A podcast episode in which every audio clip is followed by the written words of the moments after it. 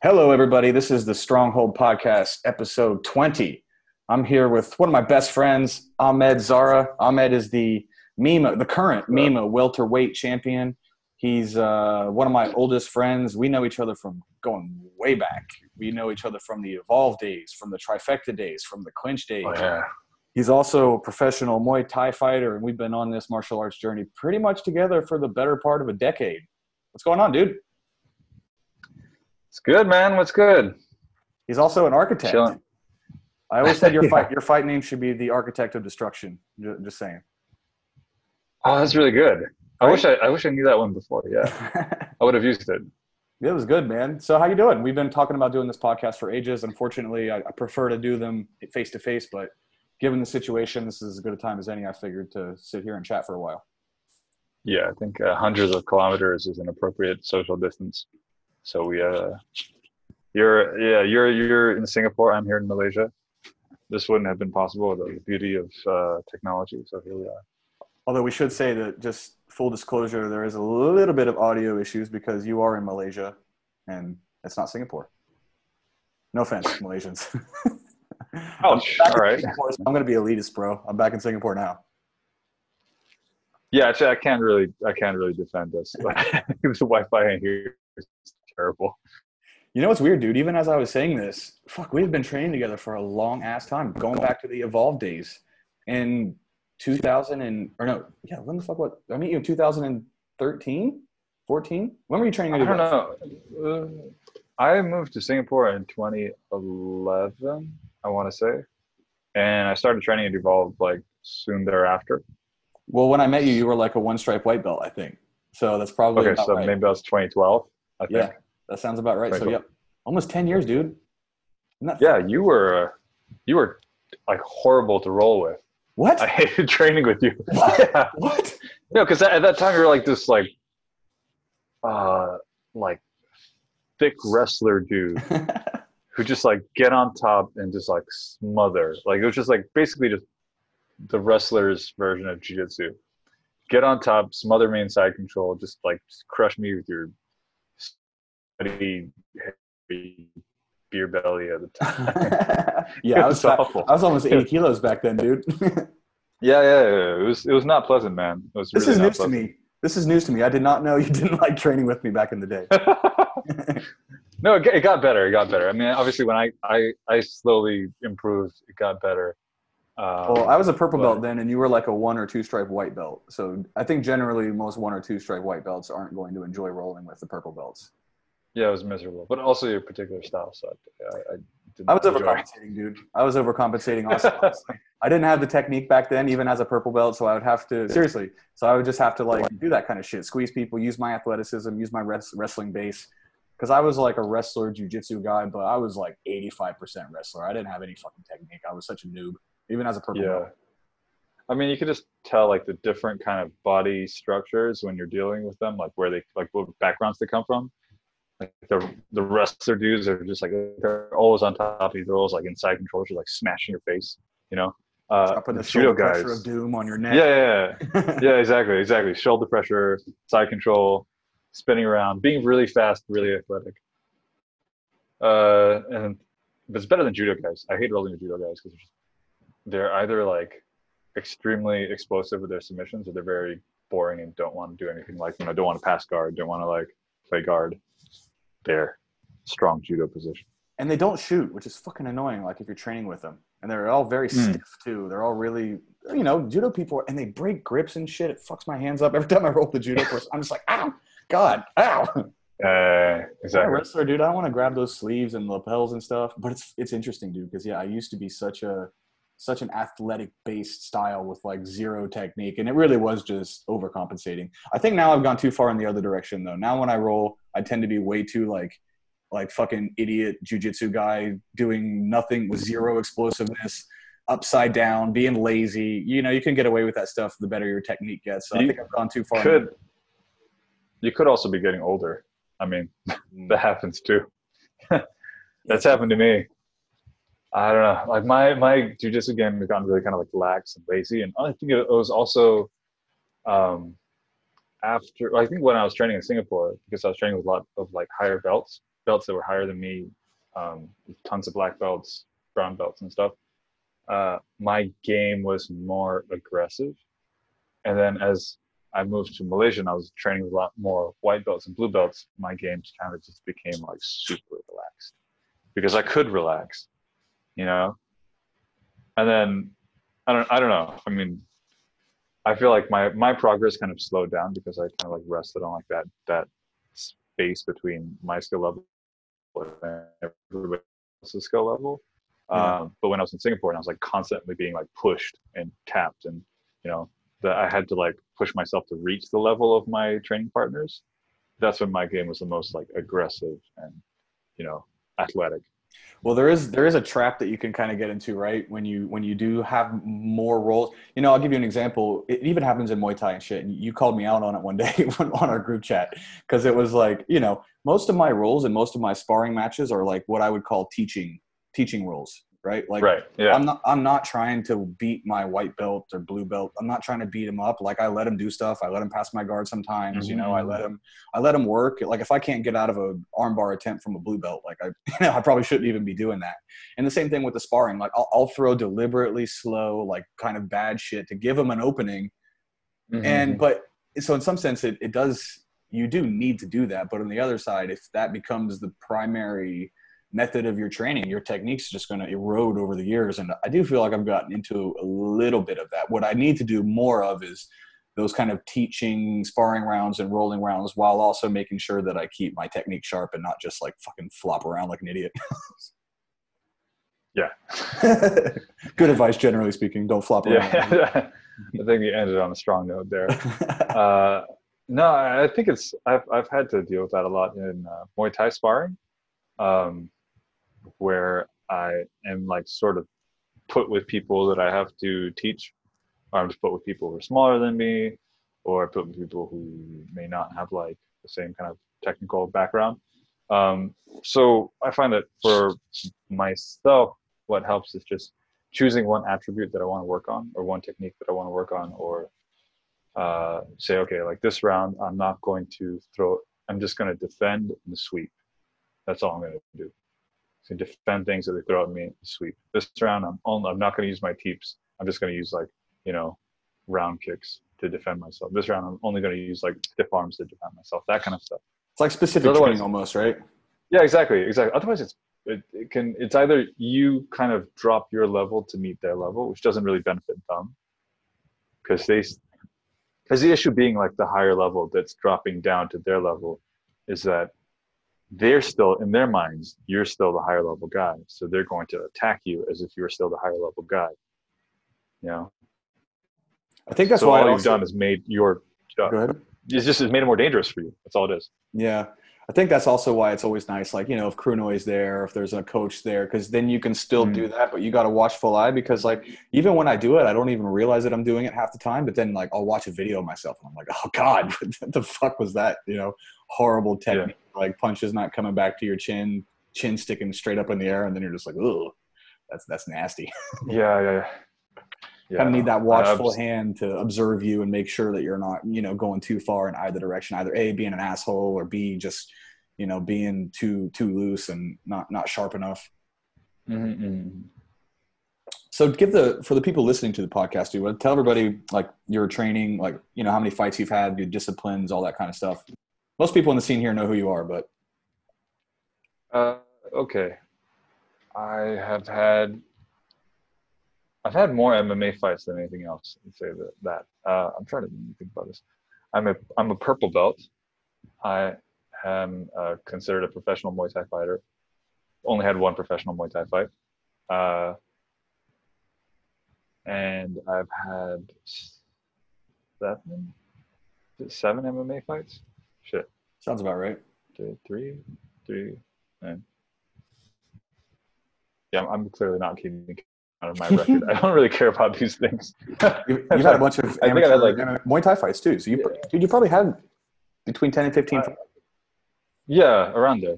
Like I've had, I think three, two or three amateur Muay Thai fights, one pro Muay Thai fight, uh, about nine. I want to say eight or nine uh, MMA amateur fights. and then a bunch of jiu-jitsu matches. I mean, you're pretty seasoned, dude. You've had a lot of competition experience. Yeah, I guess so. I don't, I don't know. That me that Mima tournament format, dude, that'll get you a lot of fights really quick. Every month, I remember coming down to KL every. How many times did you fight in that last season? I had I had only about like maybe Four? five fights. No, no, it was like five or six fights in that last season. I think six fights. And that's Um, like a few we- months. That they churn them out. Yeah, that that was like over the course of say nine months. Um, and I was supposed to have more, but I had opponents pull out on me. Like several opponents pulled out. Uh, my like Teban and I, my my teammate and friend, uh, we were both in the same bracket, same tournament, and basically we just like I think after our first couple of fights, people could see like saw how we fought, so we just pulled out. And so in the end, it was like we had I think far fewer fights than we would have had. But if we had all the fights we should have had, it would have been like I don't know, like eight or nine fights that that year. Yeah, Teban's going to come on the podcast in a couple days, so that's perfect. You guys can Oh, cool. throw, Nice. throw a little shade to each other if you want. Now's the time. no man, we we we we tried doing that, like, cause you know we were supposed So to tell we everybody were the to story. yeah, give everybody the quick background for you and Teban because he's coming on the podcast in a couple days. Okay, so Teban and I, we've been training together for a while, about like three years, I want to say. Um, he he was the Mima champion before me, so I actually helped him train like up to that championship fight. Uh, and then when it was time for like last Mima, I think Mima 2017, both of us entered the tournament. Uh, we both entered the tur- same tournament, the same bracket. I just, it, for me, it was like a last minute like whim. I was just like, oh, you know, I've got nothing else to do. Like I haven't been able to set a Muay Thai fight. It's like I should just fight Mima. Bro, you I should have like, got well- oh. a different weight class. Teban's probably like, bro, what the fuck? like, why, why did you do that? I, Last I- year, you could have come in and fucked this shit up. I know, I know that, that that definitely makes me the asshole.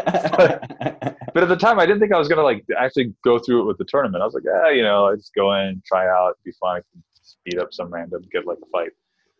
Because I, I just I was just gonna go there just for the tryout, and then I in the tryout, the organizers knew me because I fought Mima back in like 2014. That was when we started training together, like Yeah. MMA MMA wise.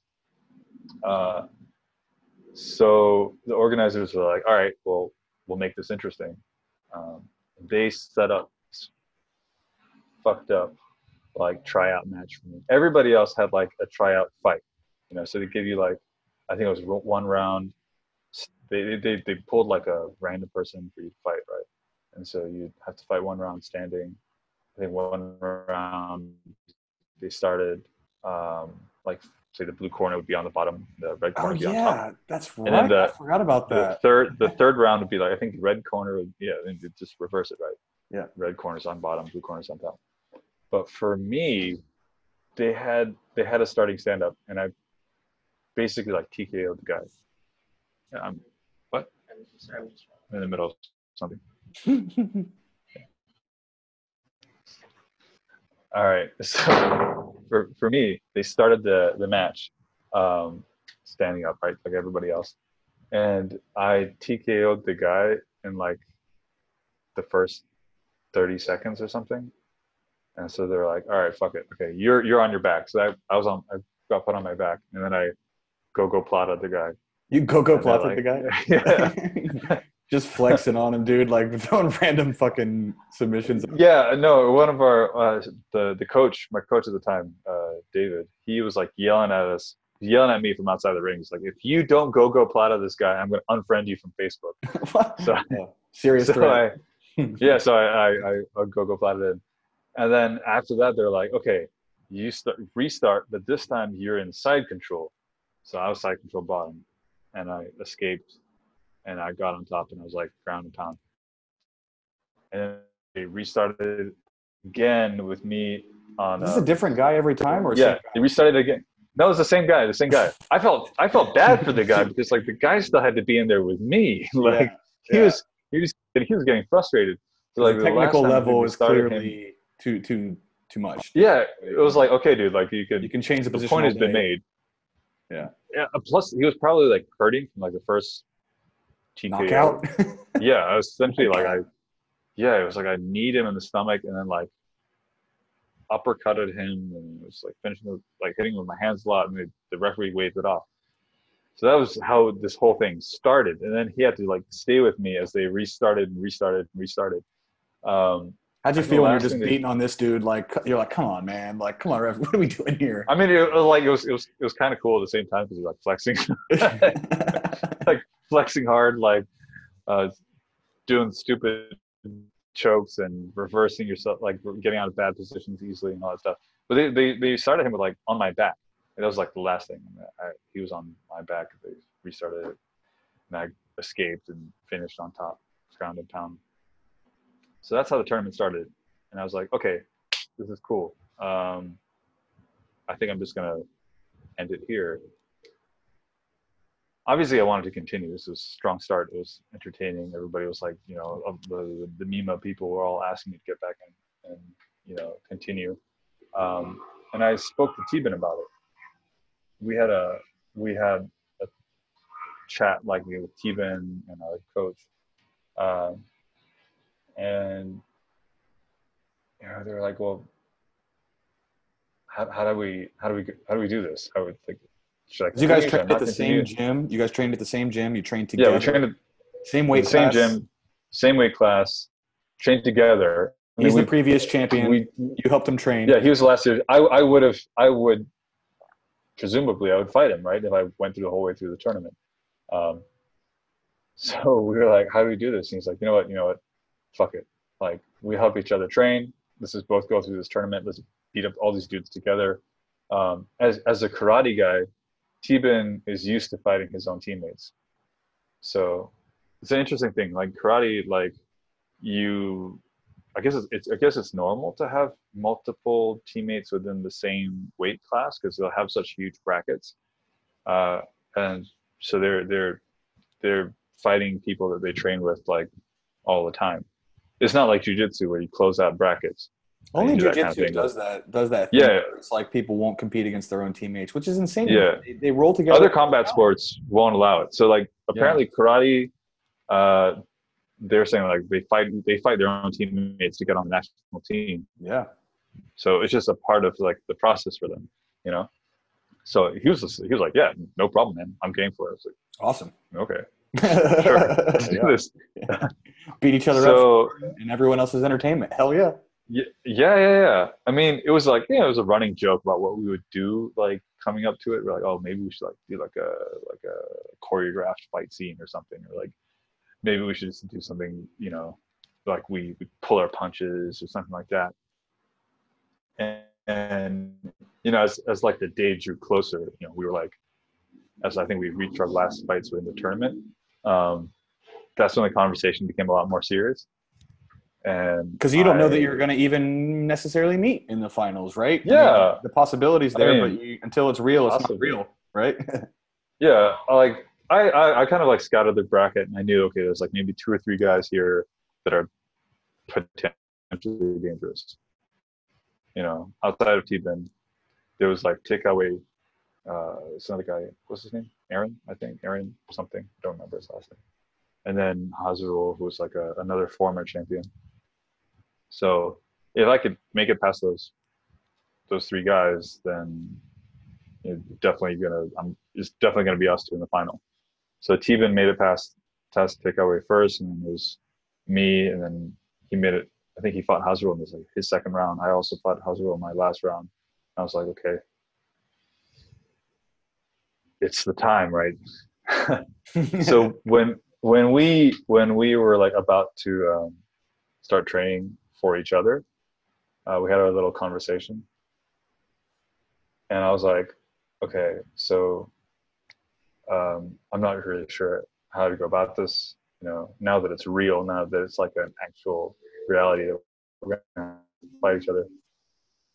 Uh, uh, you know, maybe we should do some sort of like, like have like a gentleman's agreement. You know, like we only go for submissions, or we only do like, you know, we don't hit each other full on, or something like that. And Team's like, no, I think we should just fight.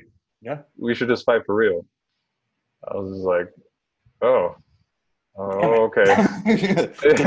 like, well, it's weird, I mean, right? the back 'Cause of you guys are you guys are friends. You're buddies. You're training. yeah, partners. yeah. And at certain Also- point, to be like, okay, okay, how are we gonna do this? We just, yeah, you just could beat each other up, and that's that. Yeah. I mean, also, Tevon's really fucking strong. Yeah, like, he's really strong. strong dude. Oh, I know. Yeah, He's- yeah, he's strong as shit. He hits hard. He hits hard. and I and I've never been hit by him 100%. So the the thing in training is like, Yeah. you never know what your training partner's 100% is, or at least you shouldn't know. If you know what your training partner's 100% is, then your training partner's an asshole. yeah, You shouldn't be hitting your training partners like 100%.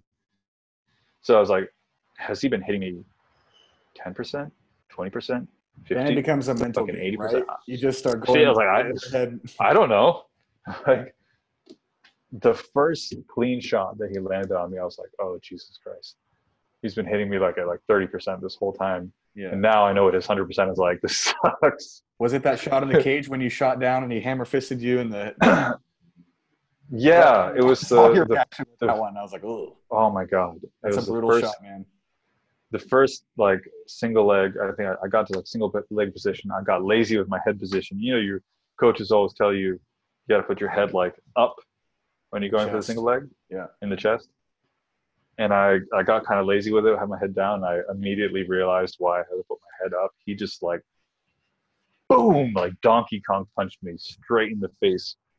And I had this like massive welt for the rest of the fight. For like the rest of the week, I had a massive welt from that one punch.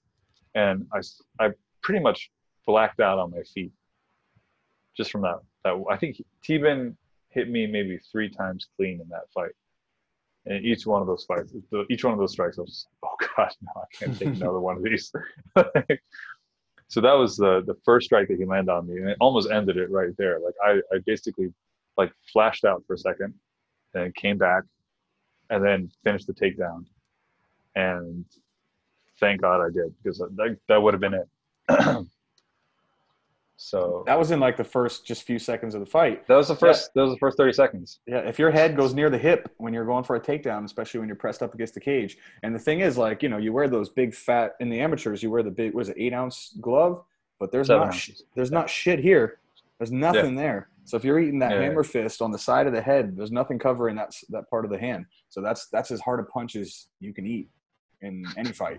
I literally had somebody warn me about that like the Me. day before. I was yeah, you warned me about that. that. that was me, bro. Uh, Because Silvio did the same thing. to me. And it, I, I went lightheaded instantly, and I was like, "Oh shit!" And Teven's like it's ten awful because your your of Silvio. temple your temple is right there. Yeah. Like your temple is right there on this like right by his hip. So all he has to do is kind of punch himself in the dick and then it's fine. Just And boom. you, and you generate a ton more power going down. Like if you think of chopping wood, right? You, you Yeah, yeah, yeah, sure. more force going downward like that than you can ever going straight.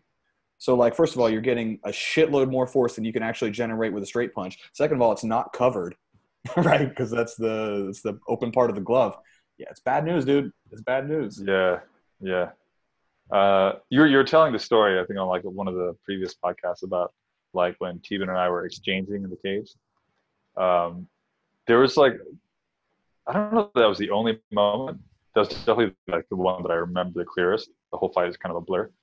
Uh, but like we were, I was on top. I was punching him. He tried to like he was he was like reaching over or something like that, and he tried to like spin back around. Uh, but he like clipped me with an elbow, and he was And I said something. I was like, no, "Oh no, no!" yeah. Team was like, "Oh my god, I'm sorry, dude," and I was just like, "No, it's all right, man." And then you're just like, "Fuck it, man, just keep punching him." It just this is the whole while I'm still punching him. He's still trying to like defend himself. and you guys are talking, Just- and it was hilarious. yeah, he accidentally did the elbow. I called it out because I'm the I'm the coach, right? And then he Then apologized. he apologized. And then the people, the the camera people next to us started laughing. So there's like this whole dialogue going on while two friends are sitting there beating the shit out of each other in the middle of a fight of a of an accidental foul. It's beautiful stuff, man. Like nobody was mad. Yeah. Nobody was like making a huge deal about it. It was like you said, that gentleman's agreement. You're just going to go there. You're going to fight. Whatever happens, happens. Your friends before, your friends after. You know, and this Yeah. doesn't have to be this insanely blown up thing in your head. You can just go there, have a fun scrap, you know what I mean, and move on with your life. but there's a, there's a, there's a there's different kind of mentalities when you prepare yourself to get in the cage. Uh, Teben, he's he's a he's like this guy's like a seasoned competitor. Like so, he's been competing in karate since he was a kid. He's been in all sorts of situations. He he doesn't need to kind of like mentally prepare himself. Not to the same, not not not like in the sense like you have to hype yourself up or anything. Like I've seen him meditate before fights or like you know go out, breathe, whatever, get in the zone. But for me, I have to like get myself to like dark space. You know, I have to like get myself angry first because um, I have to dehumanize my opponent. Like I think some people look at it like it's a game. You know, this is like a competition. I'm going to game. For me, like that, there's like that level of yeah. I mean, I, I have a certain certain part of it is yes, it's a game, it's a competition, but the other part of it for me is like getting myself in the mind space where I want to cause damage. I'm gonna hurt someone. And yeah, I want to hurt someone. Uh, so in order to do that, I have to really like fucking work myself up. I have to get like aggressive. I have to go into like this dark space. I have my hoodie on. I have everything.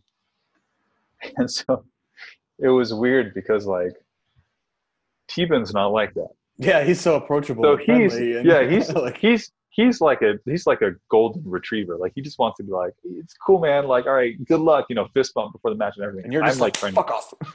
yeah, actually, I'm not eating right now. And he's like, what? Why? and so like we we had to like walk out there, right? Like um and the walkout area, he is right before me. Him and his corners. You were there, right? Yeah, Yeah. you were you were there. I was in your yeah, corner so- with your brother. yeah, yeah, you were my you're yeah, it's you and Essan were in my corner. So him and his corners right in front of us. And it's And all like, the people get- from the same gym. Everybody's from the same gym. That's why it's you can tell hilarious. like Teben Teben wants to like fist bump with me. He's like looking back. He's like, hey. and I was just like, fucking, don't look at me. Don't look at me because you're my friend. And if I look at you, then I'm gonna feel bad about what's gonna happen. so I had to like go full like Nate Diaz with it, like you know, cursing to myself and stomping around. Fuck this dude. psyched out. Pretty much, pretty much. Stop So we very, very, very different mentalities. Yeah. Um, like in the preparation of the fight. But I think once we were both in there, in there, then we have very similar kind of, um, yeah, similar like fight personalities, I guess you could say. Like, uh, I'm not too worried about like I, I don't feel like angry when I'm in there. When I'm in there, it's Yeah. just kind of like the focus. I mean, I it's think same for a lot of people, it tends to be the walk. Like, I mean, because the nerves. The worst part. Yeah, the Yeah, nerves the spike part. right when you're on your way there, like ten minutes, like right when when the previous fight before you is going on.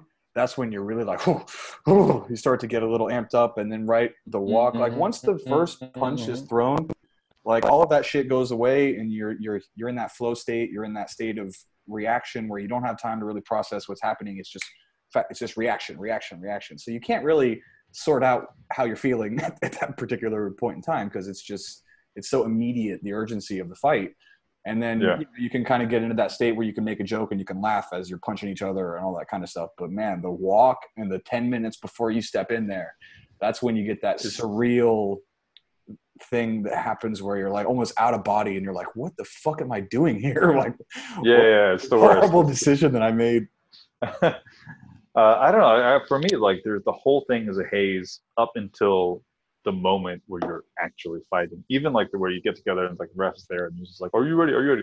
Like, I'm hearing it from distance. Like it's just like fog, and only when I go back and you go like you know you go back to your corners and you're about to come out. That's when it's like kind of the fog starts to clear and you're you're there. Dude, I remember you got you were pretty fucked up in that fight. I have this picture of us that me, you, and Essan took like this within ten or fifteen seconds of the fight being over. And bro, you there were- your lights were on, but there was nobody home. like you were Dude, no, there's just a gigantic welt on my face. Your eyes like it swollen was up. it was rough. fatigue, like you could tell. You ate some you ate some tough body shots in that fight. I remember for sure too. Like, yeah, I think there was a a kick to the body, a a, kick. A snap kick he hit you Yeah, with the stomach or something that I thought I thought was going to drop you. man, there are all these things where like I remember that year and then the year before we had been like kind of trying to train Steven to use his sidekicks a lot. his side kicks and the snap kicks and all that stuff. And the He kicks like a he hit me fucking mule, one- dude. He kicks. yeah, he, dude. what- He hit me with a I was- spinning back I kick was- in training one time. I thought I was going to shit my pants, and he wasn't even throwing it hard. I was like, dude, if he would have thrown that hard, I would be on the ground in agony. Like I was like, oh no, this is a problem. like as soon as he hit me with it, The whole fight, I was worrying about those fucking kicks. it's like as long as he doesn't hit me with one of those one of those kicks, I'm fine. I'd rather be hit. And he hit, and he hit me with one of the. I think he hit me in like the third round, and I was like, oh no, oh no. I'm gonna shit my pants in front on TV Yeah, I was, everybody, I was, I was, I was so worried. I was so worried. Just, which is please don't hit hilarious with- because Don't hit me with of- another one. you're the one of the hardest kickers I know. So that's why it's hilarious that you were concerned about his kicks.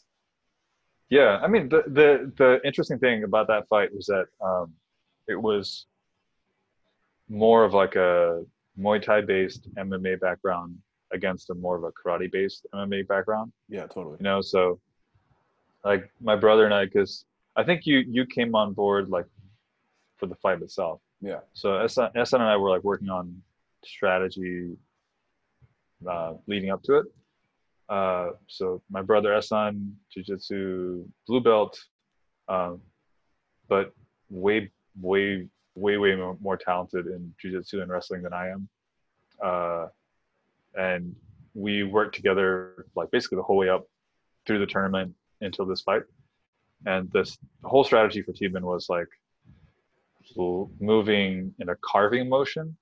So the the carving meaning like uh like how snowboarders when they carve and they do like that kind of in out kind of like slalom motion. You know what I mean? Like when Yeah. you've seen like the, the snowboarders when they're going down like, like that that tube.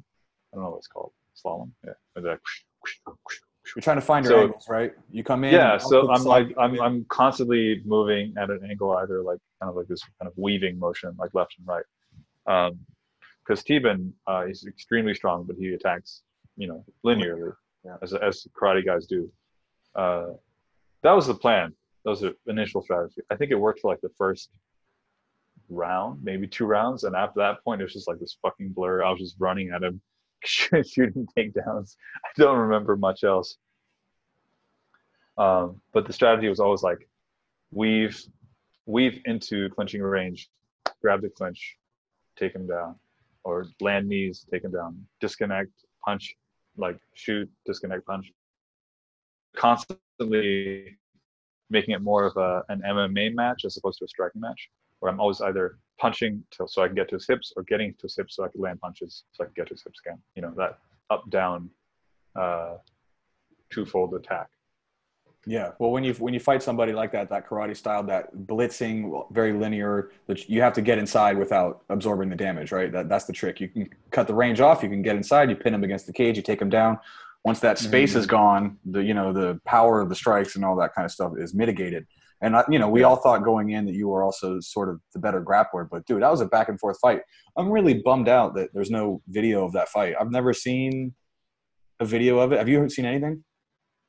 That's what I was gonna say. Um, you've talked about this fight twice now in your podcast, and I feel bad because there's, I I don't know where to find footage. It's a great fight. It's the best Malaysian fight in history. if you're if you're watchers or listeners or whatever, like look it up. There's nothing. Yeah, there's nothing there, and this has been my big kind of. I appreciate everything Malaysian Invasion has done for the Malaysian scene. I think they were like they were the guys who really kind of like, caused the whole MMA scene to explode in Malaysia. If it wasn't for them putting on this event, uh, I don't think we'd have the same proliferation of gyms, the same like size of the scene in Malaysia. It did huge things to the sport. But two okay, the two biggest issues I have. The first is that they did not do a good job with their media. Like you produce all this content, where does it go? I mean, the thing with Teban is Where's crazy. it It's, gone? it's, it's such a lost. I mean, he's like a f- super famous actor in Malaysia, and they have these epic fights of his that they could easily use to to generate interest in. Like, I mean, he's a fucking star. He's a superstar, and Yeah. they are going to sit on this footage. It's insane. but it's it's like five seasons. You're talking about five seasons, Mm. hundreds of fights. You know, uh, if I, I don't know, at least at least hundreds of fights, like possibly thousands of fights because they have so many like uh, from the last four seasons. Uh, they're all like the tournament based fights, right? So you've like, you know, you could you could you could really like put together an archive of Malaysian MMA from all of the footage that these guys would have had, and they're all like you know pretty well shot. Uh, I've seen like the cage side footage. It's you know, it's leg- you know, it's, it's, high quality. It's high quality footage, right? For an anime for uh, an amateur production, that's huge. Uh, for the Malaysian scene, that would be huge. But this footage is all kind of evaporated. I've been I've been chasing guys within Mima to try and find it. Um, Teban's been trying to find it. Like just our fight alone, we've been trying to find it. We haven't been able to find anybody with this footage. Which is Um, crazy but, because like- the production value is really high. They have they're filming everything. It's a fucking Yeah. beautiful venue. I mean, the venue that you guys fought in was fucking amazing. Like, what is the point of paying for that Yeah. and having that high level of production value to just sit on it? I mean, you're right. Yeah. That's a huge that's a huge missed opportunity. I have no idea what they're doing. They could put it on YouTube and just like the fights alone and just the interest of Yeah. YouTube, they could make ad revenue. Like, there's so many ways they could spin that to make money off of it. It just seems like a waste. Yeah, I mean they they they poured like I think four four years, possibly more, six years worth of like budget into this uh, big event, and then they haven't like it's it's just disappeared. In the age of the internet, where footage can exist like forever, all of this stuff has disappeared. And content is king. Release Yeah, the content. exactly. Like So that like to me as an amateur production, that's a, that's your first that's the first factor that you kind of figure out. That's the, the the first strategy that you develop is what do we do with our content after we have produced our content? You know, do we have somebody who wants to buy it from us? Um, if they're buying it, then what is the period? Is there like a leasing period? How does it work? Blah blah blah. Like how many different avenues do we want to go down in order to, um, you know, make to monetize this content? Uh, so that's the first thing that you should you should uh, wrap your head around. And I feel like they kind of dropped the ball on that. And the second is uh, that they haven't. I don't think they had enough people who were who had fighting backgrounds involved in the planning of their organization. yeah, the organization was a disaster in some ways. Of the actual like who fought who, this tryout thing that you're talking about. Like I know the Yeah. story of the heavyweight who didn't make it to the finals because when they saw his name, they just dropped out of the fight. And if you dropped Yeah, it was worth less points than if you had gotten a TKO or something like that. So he didn't make it to the finals, even though no one beat him because he people kept dropping out when they fought him, and there was some huge organizational issues that they could have yeah. But even still, it was the quality was good. Even despite all of that, people were still down. There's definitely a Yeah. lot of missed opportunities there. I think. yeah. I I mean now like that that team. Some of the guys from the from the Mima team are still still involved in the scene. They're doing like the IMMAF stuff. Oh, is They're, that- like, are they- Are they connected, the Mima guys and and them? Uh, they're not. I don't think they're directly connected to the IMMAF, but they're doing like Mal- the Malaysian MMA Association or something Mm. like that, which is then liaising with IMMAF to do like to have run Malaysia's involvement in their tournaments. So now that IMMAF is becoming, uh, you know, seems to have like this growing traction. Uh, I think Malaysia is still sending people to um, to these kind of international tournaments. We've just had we had one of the girls uh, from Malaysia won gold, I believe, in last IMMAF in her division. So the the Malaysian scene is fairly strong. You know, it's just that I think there's we just need to get our organization a bit tighter. A very typical Malaysian problem. The organization. Yes, yes, the- yes, it is. Yes, it is. Yes, it is. I'll tell you, Ah. man. Like having spent, I mean, I've been in Singapore for the better part of a decade, with the only exception being the year that I was in KL, and the the quality of the athletes, the toughness of the fighters. I mean, you know, they're still growing, but god damn it, man, people there love MMA. They're extremely enthusiastic. They're extremely tough. They train all the time, I, and I would still say that, given good quality training, training partners, and organized training, that Malaysia within Asia could still be a powerhouse of MMA. I mean, those guys are tough. They fight hard. They train all the time. They're so dedicated. You just want to see them do well. Yeah, I, I think I think the the good thing about Malaysia is that there's kind of a a healthy and growing scene. I think the bigger the scene is, the more likely it is that you'll have like legit fighters uh, coming out eventually. You know, I, I don't like we have a, a handful of these um, pro fighters coming out of Malaysia uh, already. There's like the there's Gianni Suga, there's Agilan Thani, there's um, uh, Ayman, Muhammad Ayman. Uh, Ev trained out of KL quite a lot. Ev, Ev, yeah, He does a little bit of both. There's, too. so, yeah, he's, he's, he's I kind of count him as a Kiwi, even though he Yeah. represents Malaysia. Thanks uh, for representing Malaysia, but um, his yeah. So you have like quite a few of these Malaysian fighters um, coming out, but I think like the next like the next second, third, fourth generations will come once like that. You know, eventually once the scene has kind of reached its peak, when once it's once it's grown a little bit more. I I don't know. I feel like these there's a there's a missed opportunity like there's a big missed opportunity in both the organization of uh, the the organizations that are kind of like running the scene right now, as as well as like in these the ability for these like tournaments and these organizing bodies to kind of unify the the scene as well. Um, I think the yeah if you don't have like a strong amateur competition scene then like these smaller gyms um, don't really get like the the venue to grow their fighters and grow their stables so similar like the situation i would say like in singapore there's a lot of good there's a lot of strong gyms there's not a lot of um, not, not, not a lot of venues for them i think there's there's ultimate beatdown and there's sfc Yeah. um, SFC has been, I think it's has not been as active. Yeah, the that's, last few that's- years. Well, the uh, Alvin's coming out with his thing, the Lion City Championships. He's going to do that one as soon as this lockdown thing is over. You got the SFC. Yeah, That's pretty much it, but it is pretty inconsistent. I would say that's the number one problem. But Singaporeans have a huge benefit in the fact that they can travel to compete much more on a general level. I would say than most Malaysians. You know, mm-hmm. so a, a lot of people here, if they want to be amateur fighters, they can go and fight overseas, and they can kind of afford to do that and have that as an option, Yeah. which tends Yeah. to be more difficult in Malaysia. And then, you know, to your point about the the quality of the scene, that's you see stuff like Ultimate Beatdown, those guys taking pro fights with almost zero training. you know what I mean? Because Yeah. there's no amateur scene. I was just there with uh with Faison to fight, and you know, Ultimate Beatdown. If anyone's been, you, you know exactly what you're getting when you go there. It's basically just a verbal agreement, and most of those guys train for like a month. They they get in there and they fight. That's it. Very little training or experience. It would be it would be nice to see them have a more fleshed out amateur scene for sure.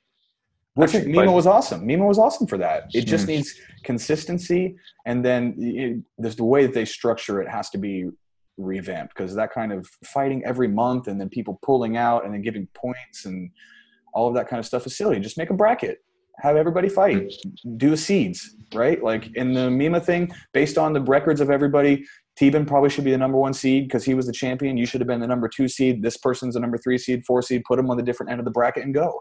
You don't need to have Yeah.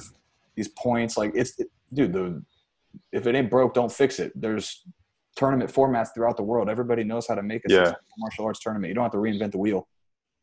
So, uh, for people who may not know, the last tournament that I was in, the Mima tournament, they did a league format, which I guess is something that they do in you know regular organized sports.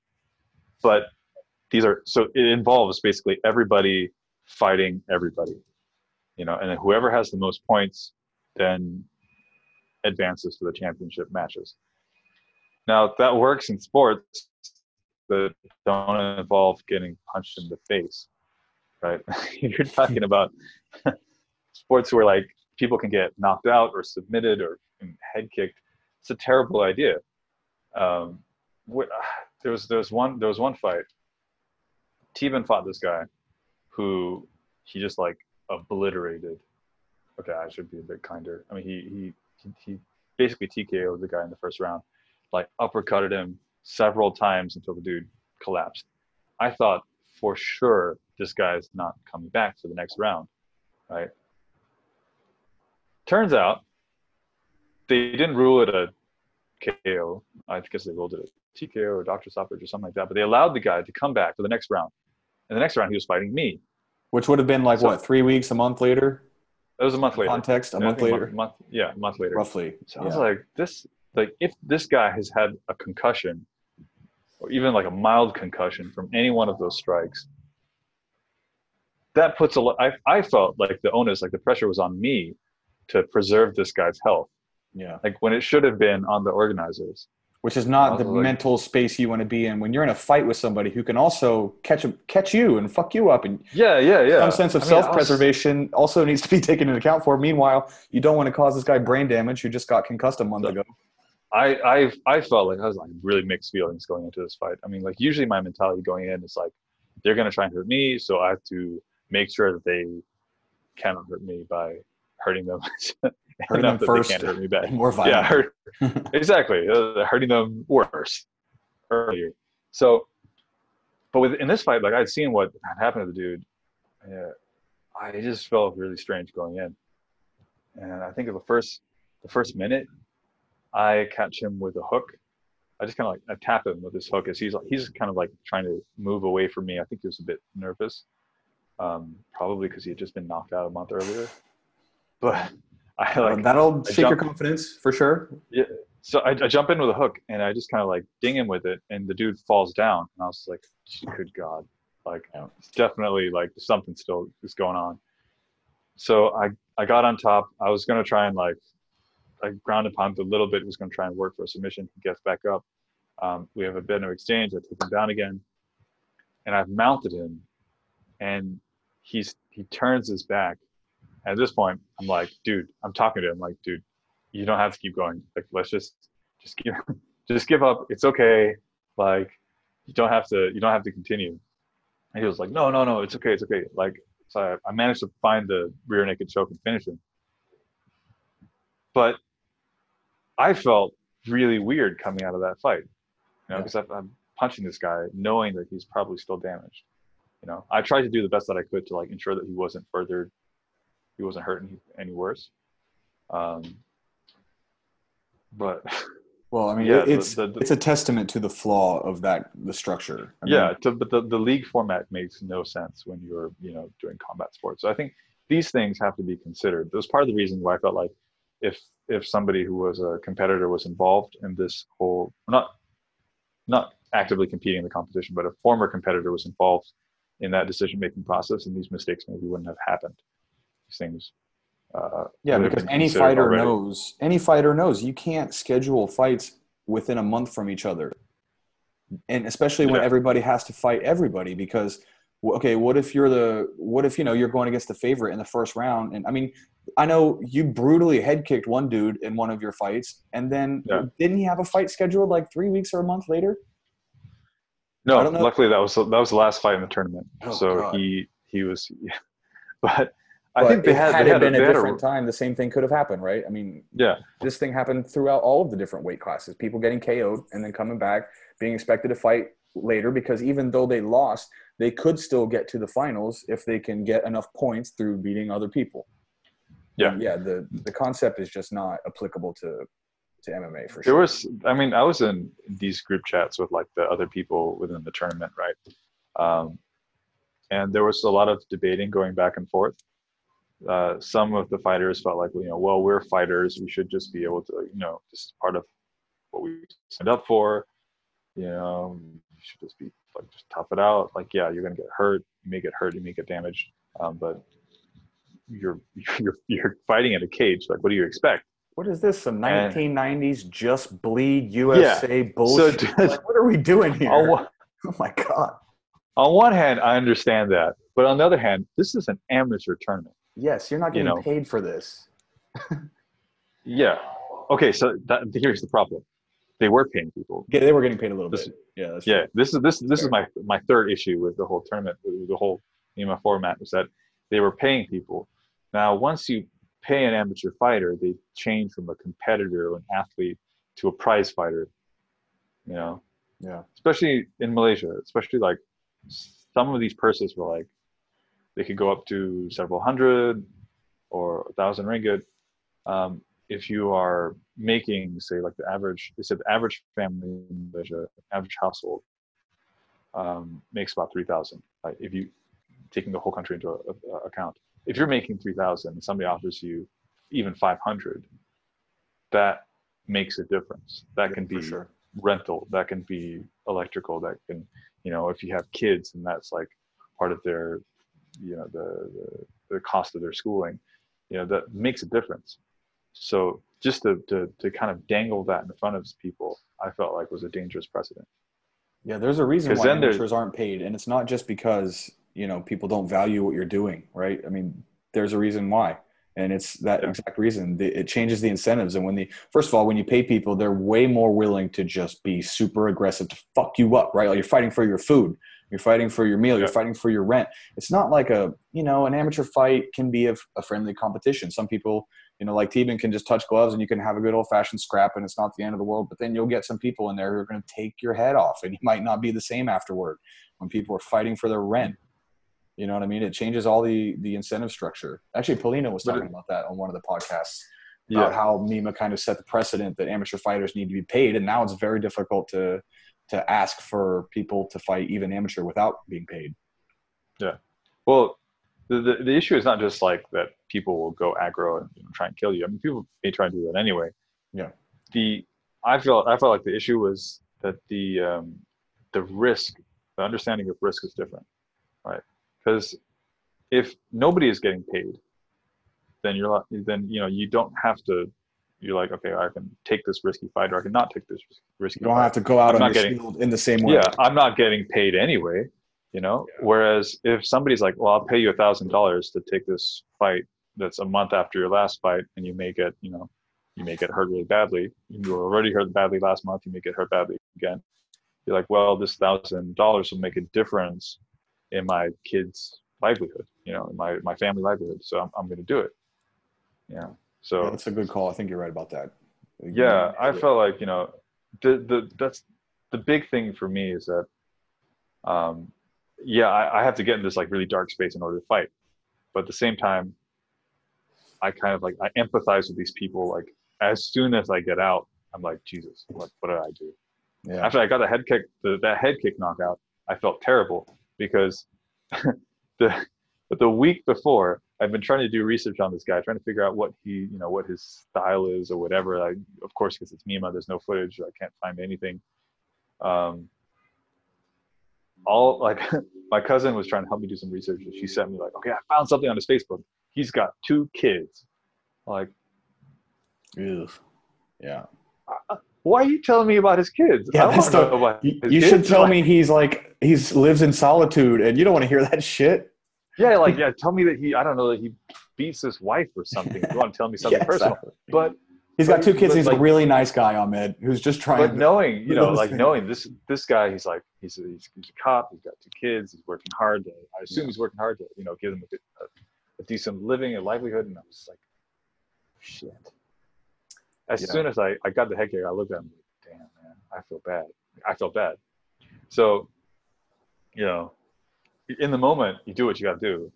I was kind of talking to the ref during that fight as well, um, trying to because I think I, I'd heard him before before the head kick. I already kind of you, you know he's done. I think you hit him with a body shot. Yeah, I, I hit him They the dropped body. him. they dropped his elbow, and then I opened up the head kick. yeah, it was like teeps to the body. I hit him like a front kick or teep or something, a body kick, and he was like winded, and I was like, okay, dude's done. Like he's not coming back from here. It's the same Um, thing when you I'm fought up- that Muay Thai fight. When you had that Muay Thai fight, and you were just busting that dude up, and then you finally hit him with the body shot toward the end there, and the referee was like, "Okay, fine." It's like, dude, save this guy because you were fucking that guy. Yeah, yeah, yeah. I mean, But at least that was a paid. That was a paid That's the professional fight. But even still, yeah, paid wasn't that much, but I don't know. I, it was just, it- it's just, I I like the competition. I like the I like the creativity that allows you. I like also how much you learn about yourself through this whole process.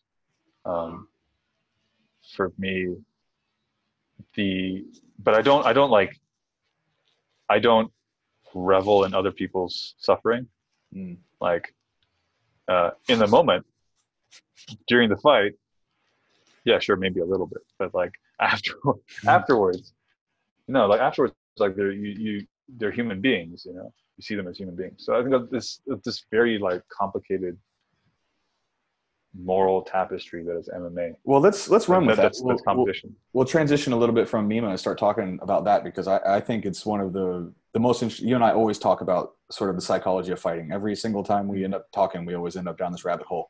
And I really think Mhm. it's interesting because you and I both are the type of people that don't particularly like hurting people, and then we also both kind of have to go to that dark place. And in some ways, I think fighting and training, of course, offers us a lot of catharsis.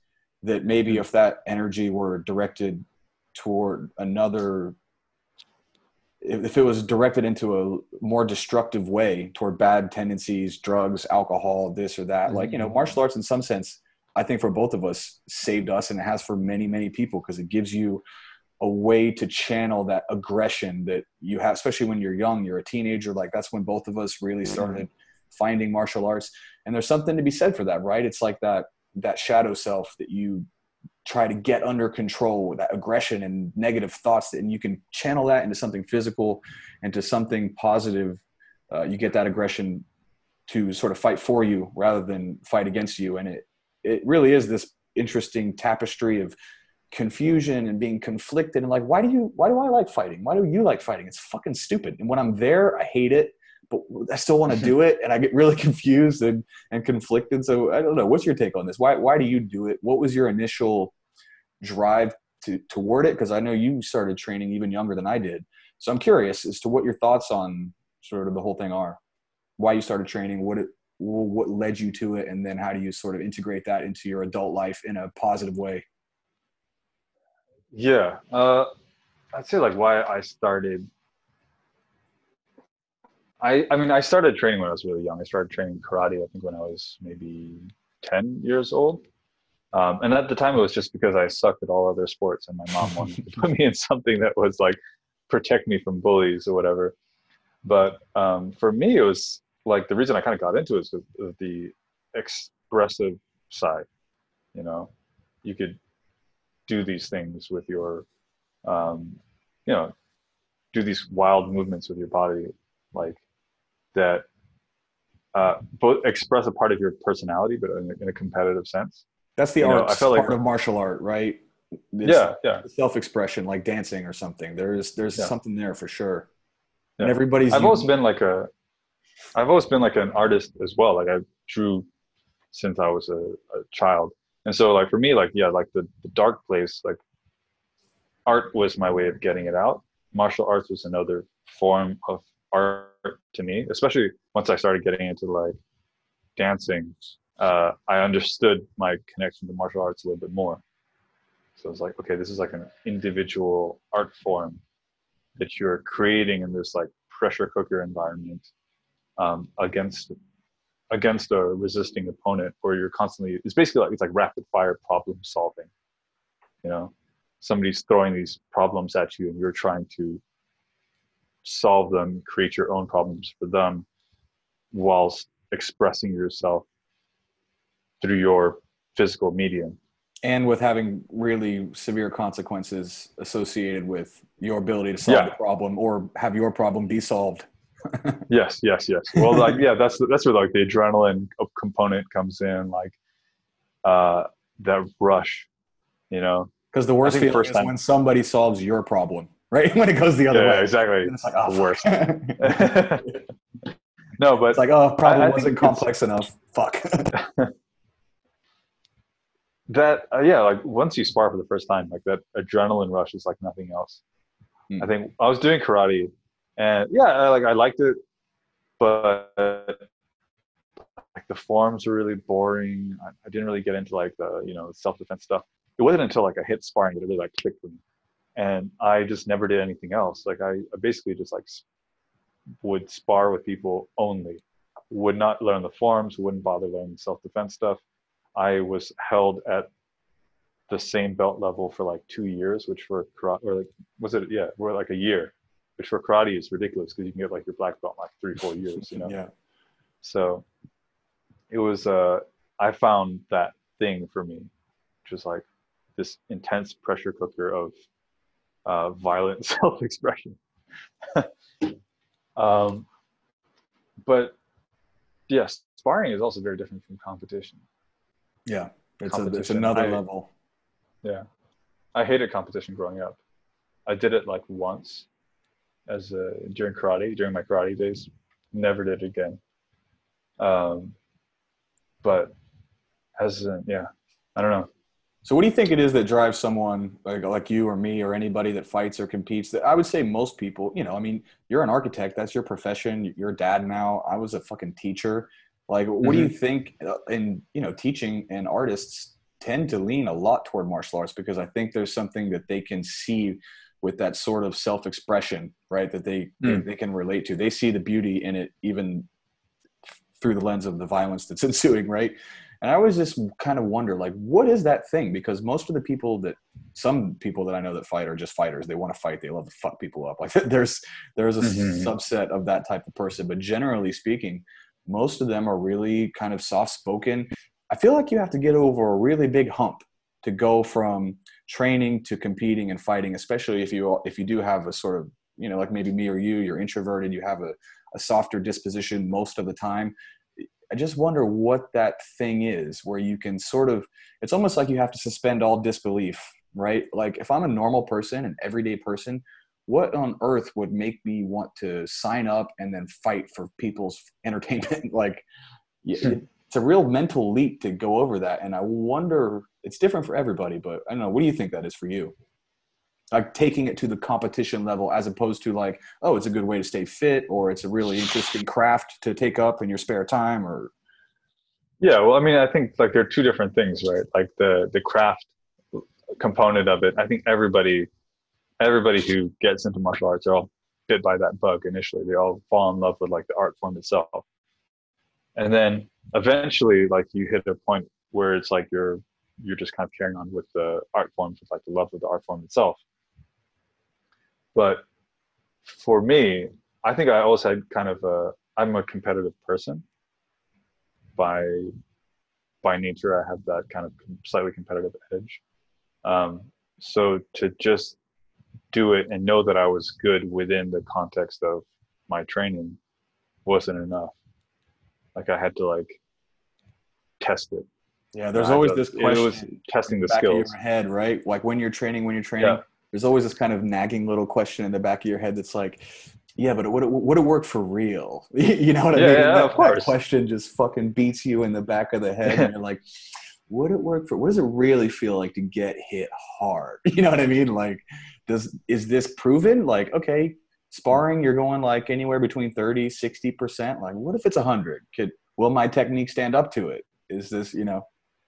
that's a gnawing question i think in the back of a head that's for sure a motivating factor for a lot of people i think yeah yeah Uh, part of it's also a community thing like if you if you come up in a gym that's full of people who like fight Yeah. uh, then it's just it's a part of the culture um, when, when i when i started training muay thai i was training in uh, in new york um, yeah and this is like a gym full of people who are just like regular professionals i don't think anybody there was a professional fighter you know they're just like some of them were like graphic designers, engineers, musicians, whatever. Like it's very diverse mix of people. But I think quite a few of them had like gone into you know had had amateur fights. You know, almost everybody there trained with amateur fighters. There was no like division between regular people and fighters. There was just like a spectrum. And so when you when you see it as like a spectrum and not like as a clear division, like oh you're the regular people, here are the fighters, but it's just like there's you know people who train, there's people who have like that kind of who, who continue to advance their training towards those experiences, towards competition. Um, then it it kind of like normalizes the the competition aspect. Uh, so for me, it was like I, I kind of came up in that culture. I was like, you know, you can train for a long time, but you have to kind of, you know, if you want your training to advance, you need to compete. You know, yeah i think that that there's good. and having like a very deep um, amateur competition culture was also also helpful because in New York, I don't think there was there's like a handful of, of pros, but the amateur scene was huge. There's like so many so many gyms. Like there's the Friday night fights, which these big events that they would have like you know every I think once or twice every month, uh, and he, every gym would just kind of like send fighters to it. It's like this this this ritual. Like the whole city was uh, alive with like that that amateur scene. So you felt like you're a part of this big community. You're like whether you were supporting fighters or training yourself, you're always kind of like connected to that competition. Yeah, I think. I mean, if I could give advice to any young fighters, especially in Asia, it would be to fight more amateur fights. Like, if you're thinking about like, oh, do I want to compete? Do I want to take a fight? Do I want to take a fight? Take a bunch of amateur fights. First of all, you mm-hmm. get desensitized to fighting. It, it doesn't seem as overwhelming when you have a lot of fights. look at the boxing model. I mean, those guys have hundreds and hundreds and hundreds of fights, and then they start yeah. their pro, their pro career right? Unlike even the Thais. if you think of the Thais and sort of uh, amateur boxers, they'll typically have around the same amount of fights, right?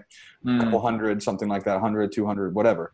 Yet yep. the career of the Thais ends 26, 28 generally. I mean, some Thais make it a bit longer. But the career for amateur boxers, then going into pro boxers, they can still have a pro career for 10 more years after that, right? Partly is because their skills have, have developed to match but also because if you take an amateur fight, the the damages are not the same, the consequences aren't as severe. The referee stopped the fight earlier. Like you know, in a pro fight, most of the time, the coaches or the fighter themselves will go out on their shield, right? If you're in there making a lot of money, like Tony Ferguson or something, right? He doesn't want the fight to be stopped, even though he's getting his ass whooped and he could fucking have brain mm-hmm. damage by the end of that fight. In the amateurs, that's taken away from you. You don't get the right, right to go out on your shield because we know what you don't know. We know that this is one fight and it could be many and you're still trying to figure out what you may not know that. You may want to fucking go out there and get bludgeoned to death because you think you're tough and you're young and fucking full of fire and energy and all that kind of shit but the judges the referees the code we know. We've seen it before. Just go out there fight hard you lose you get tagged drop a couple shots boom done. Fat gloves shin pads you know what i mean? You're you're going to be safe and through yeah. training and training and training and lots of amateur fights, you're going to develop a level of technique and a level of comfortability in that situation that you won't see mm. here. I mean, how many, if you had to take a guess in Southeast Asia, we can say Malaysia or Singapore, how many fights do you think the average fighter has before they go pro? The average here compared to two? I'd one? say maybe three, four if I'm being kind. Extremely low. And how many fights yeah. would you reckon they had before that? Zero? Like none? Yeah, no. None. Zero. I no, mean, so insane. many people jump into jump into the pro rankings here, or jump jump into like pro fighting here. But I think it's also because like a lot of these small promotions won't have that division between amateur and pro. they won't. They won't kind of like make it as clear. Like I know. And if there's no amateur scene, what are you meant to do, right? Yeah, yeah, exactly, exactly. So you have to hold these amateur events. But I also I so so uh, going back to this a little bit, dude, because I again this this fighter psychology thing really really interests me. When did you think you'd? How many fights do you think you had before you sort of turned the corner and you understood what it was and you could really let loose in there? Because I always my thoughts are the key to being a good fighter is and to hit that level of self-expression where is to hit that flow state right that's always the goal mm. is to be able to find the flow state if things aren't vibing right you just you just can't hit it you have to reach a mm. sort of technical it's like being a dancer or something right if you're a shitty dancer and you, you don't know the choreography yet you're never going to be able to find the real joy and find that flow state but once yeah. the choreography is in you and your muscles can just take over then that will translate you can hit the flow state and then it looks beautiful right when do you mm. think how, how long did you have to train before you were able to sort of while people are throwing bones and shit. I mean, I was really impressed with your with your pro Muay Thai fight because that was your first fight without shin pads. It was your 1st mm. fight in those small gloves, and you never know mm. how you're going to react to that until a fucking bone hits your until they throw a kick yeah, and you, and you get bone on bone. Right? You don't know until you until you feel it for the first time. But you, yeah. you definitely hit the flow state in that fight. So I'm curious as to like what your take is on that. Yeah, that was the first time I had a kick check bone on bone. That was terrifying. Uh, no, but I think one thing that helped me, um, I didn't really feel comfortable, I'd say, with competition until, yeah, I think right before that fight. So it took me losing in Mima back in 2014, and then having my uh, to kind of like start changing my mentality. Um, back in 2014, I, I fought, I fought uh, Mima as well, same tournament. I won two fights. Then I met the uh, I met Agilan in the third round, and I was I was really nervous for that fight. Agilan Thani, he fights in, in one right now, just for a little Yeah, context yeah. for the listeners. Yeah, he was. You know, we we had I think trained together once, maybe once or twice, um, and everybody like was like, okay, this dude's one of the favorites to win the tournament. Like I was one of the favorites to win the tournament, so I knew I was gonna have to face him at some point. But um, yeah, I I was nervous, and I think my coaches were nervous as well, and I I trained. It's a step up. It's a big step up in competition, right? I mean, Yeah, no, but I overtrained. I went nuts. I was like, I think two, like maybe a day or two days before the fight, I had a I had a pad session with my Thai coach, and I was just like killed myself on the pads. Kruwat, um, right? Yeah, And Kru, Kruwat will destroy you on the pads. yeah, uh, and, I was so I was I was training like the week of the fight. I was really really really anxious, uh, and because of that, like I, I just fucking and my the whole the mental weight that I put on myself, like feeling like I needed to win, feeling like I had all this pressure, feeling oh, I just uh, fucking I flatlined after the first round. I I just totally dumped my gas gas tank in the first round. Um, and yeah, I just got uh, got got choked out in the second round. I, I basically like, I think even before he got the submission on me, I mentally had cracked. I think because physically I was worn out, and mentally I was worn out, and so after that fight, you know, having a couple months, a year or so to think about it, um, and then taking the Muay Thai fights, I realized that like that uh, you cannot you know you, you after a certain point you just have to at a certain point in your training you have to say this is what i've got and i'm going to work with what i've got. I remember reading this i read this quote from marcelo garcia that, I, that had a big impact on me. And he said like um, you you shouldn't be basically trying to invent new weapons for yourself going into a tournament. You should know what you have know what weapons you have and just sharpen you sharpen your swords. That's all you're doing. And then like the week before the tournament just be con- like the rest of it is just mental preparation. I don't remember the exact quote uh, so i'm I'm, I'm just a shitty shitty summary but essentially you're saying you know uh, you don't like you basically uh, pare down your training to the essentials to what you to know what you're good at uh, have confidence in what you're good at uh, and then when you come down to like the, the the last week it's just mental prep and so i went with that strategy on that with, with that, that muay thai fight my pro fight muay thai fight i uh, You were loose. Avoid- you were you were having fun in Yeah. there. It was not Like, like, the end of. It didn't I look like the end of the world for yeah I, you. I was i was training hard i was super relaxed but it was because i was like i was training hard during the like the month or so two months leading up to the tournament leading up to the fight uh, the week of i was just chilling i was just shadow boxing i was visualizing i started doing a lot more visualization which helped a lot um, and i actively avoided coaches that i knew would kill you. would, would, would want to kill me, make me Yeah. overtrain. yeah. um, it was it was interesting because I think for that fight I was working primarily with Grunoy and with uh, Krutam, Grunoy's son, son-in-law.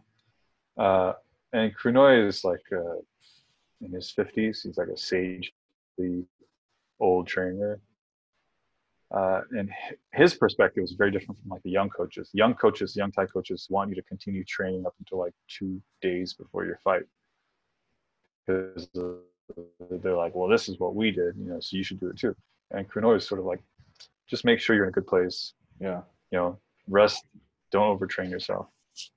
His was like clearly the, you could see the experience difference between this OG coach and the young coaches.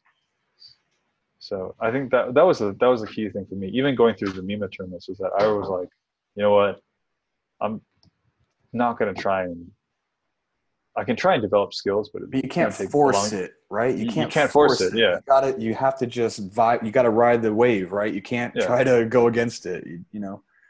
So I, I knew like, all right, this is what I've got. These are the skills that I've got. I gotta just be confident in that and just, you know, I can work on my cardio, refine some things here and there, but I'm not gonna rewrite the book in like a nine month tournament where I'm fighting every month.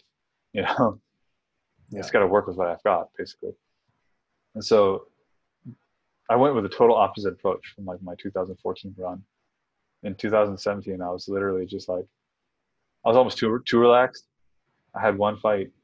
My fight with Takeaway, which was a really, really, really tough fight. Um, I got married like the yeah, like two weeks before that fight. I was in the States. I was straight up I was hardly training. I came back, I had two weeks to train and then I and I fought. But I was actually like in a better mental place uh, before that fight than I had been like in my 2014 fights where I was like training all all day every day. weren't so stressed out um, and everything. Yeah, I was like, screw it, man. If I lose, I lose. Like uh, I'm just gonna go in there and give it my all because I had that kind of like you know that kind of loose mentality. I think I performed better in that fight, even though I still probably got my ass beat more than I should have. I was in a better like headspace the whole way through the fight. I didn't crack. I think that was the thing that kind of scared me about that fight in 2014 with Agilan. That was something that kind of catalyzed my mental transformation leading up to the Muay Thai fight and then the Mima tournament 2017 was that feeling yourself crack mentally is probably one of the scariest things. Like the physical exhaustion is, is terrifying for sure, but then the mental the mental fatigue and knowing you're like, oh shit, maybe I do have a wall. Maybe I like I'm not that caliber of person. Mm. Well, it's interesting, right? Because we, we we all know what that feels like in training. I mean, I don't, I don't care who you are. Everybody, if they do hard training, has broken in training before, right? There's just no way like months of training, weeks of training, years of training. You're smashing the pads. You're getting like you have a shit fucking day. Something bad happens. You go into the gym. You're just like fuck this. Like we all know what that feels like in training, and that's one of the most important things I think about martial arts is that as you begin to train further and further, your breaking point extends further and further and further. It's different in a fight because you're training for a specific moment and on that moment you have to be on point. So we all know i mean you think when you're a white belt and a beginner muay thai and you got hit and kicked in the body for the first time really hard and your liver shuts down you feel like you're going to shit your pants and you're falling over like that's that's breaking right? Now mm-hmm. later on and later on that same body kick you develop mental toughness. I mean sometimes you get kicked so hard there's nothing you can do right? But, right right. but a lot of times it, your, your mind will just shut down even though your body might be able to just stand up and continue going and i think it's one of the mm-hmm. most important things about martial arts is and like you said you learn these things in fights you mentioned earlier about how one of the benefits to competition is that you learn things about yourself that you could never otherwise learn and through training you have these moments where you break you also have these moments where you overcome and you hope yeah. to shift the ratio more toward overcoming these difficult things as you begin to train more and more but you, you learn things about yourself in those moments where you break more. You learn more about yourself in that moment than you ever would. So it's interesting that you say you had the mental adjustment after the loss. And I mean, you're not the first person to say that. That tends to be a, a universal truth that everybody understands is that as you continue to do this further and further, you're going to get tougher. You're going to break less. And that shit will yeah. translate into other parts of your life.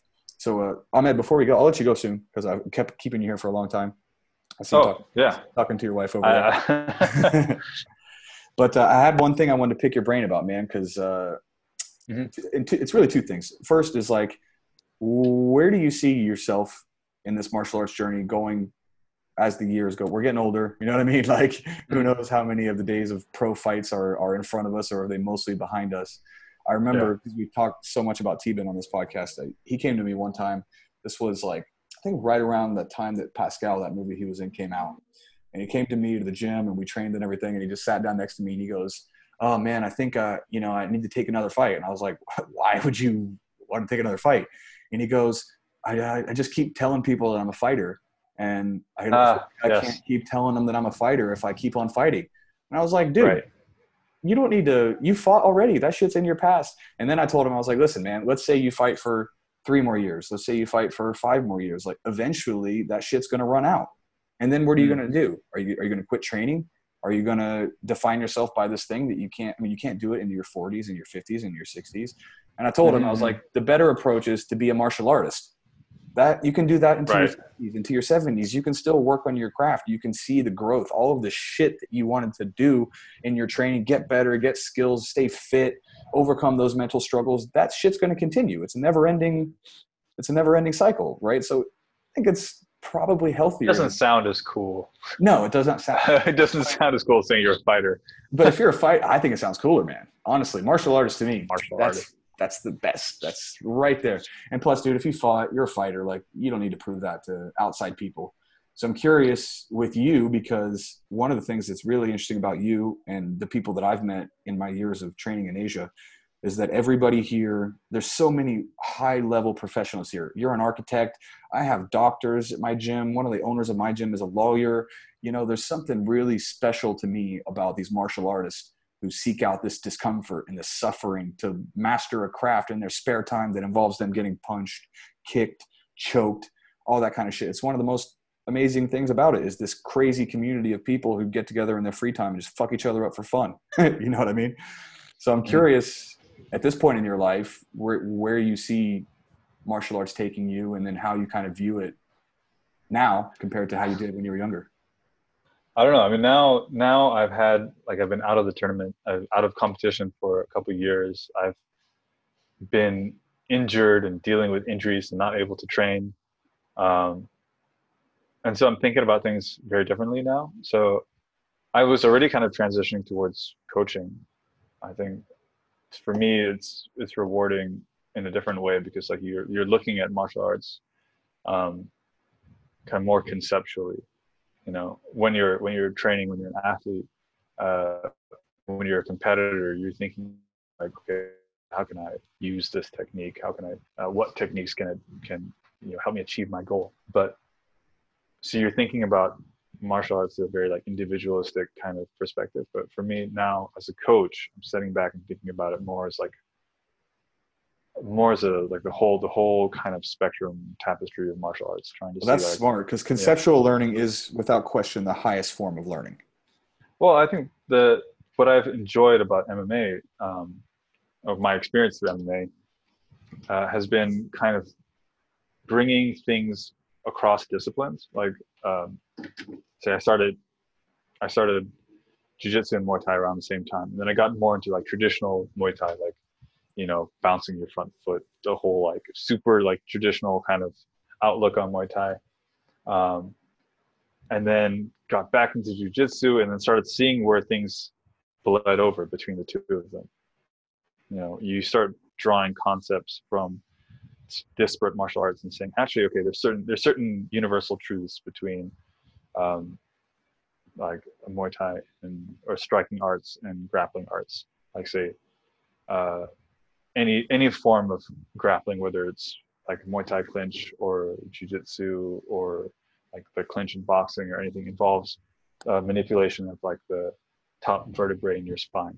Mm. These two, these yeah. two, three here, you know. So that's like a principle that carries across everything. If I can control these, then I can control you. Whether we're clinching in Muay Thai, whether I'm just like kind of trying to rough you up in boxing, whether you're doing side control uh, in Jiu-Jitsu. Can I give um, you one um, real quick? Yeah. Get, getting in between the space of the elbow and the knee, right? Like if yeah. you're trying to pass my guard, you have to get in between the space of the elbow and the knee to get to the side control. If you're doing Muay Thai, yeah. you want to land a you want to land a clean body kick. You got to penetrate the space between the elbow and the knee. Yeah. the universal yes. truth of, of open open elbows. Yeah, open elbows is the the goal always. Is how to open elbow. Um, so these like these these concepts that kind of percolate between all the martial arts. Uh, it's something I find interesting because in the end of the day, martial arts is like manipulation of human anatomy, right? Whether against their will. Yes, against their will. like whether it's striking it or bending it in some way, you're all like human anatomy is your is your is your target, and so there's certain concepts that can bridge across all of it.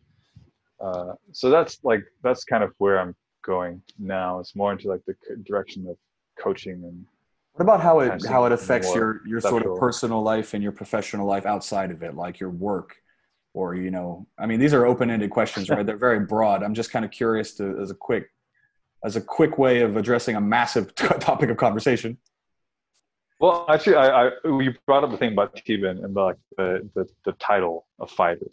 Um, I'm going through that as well, where you know, like I get introduced, like a, my contractor on site will introduce me to a subcontractor, like, oh, this guy's a fighter. I'm like, I'm also an architect.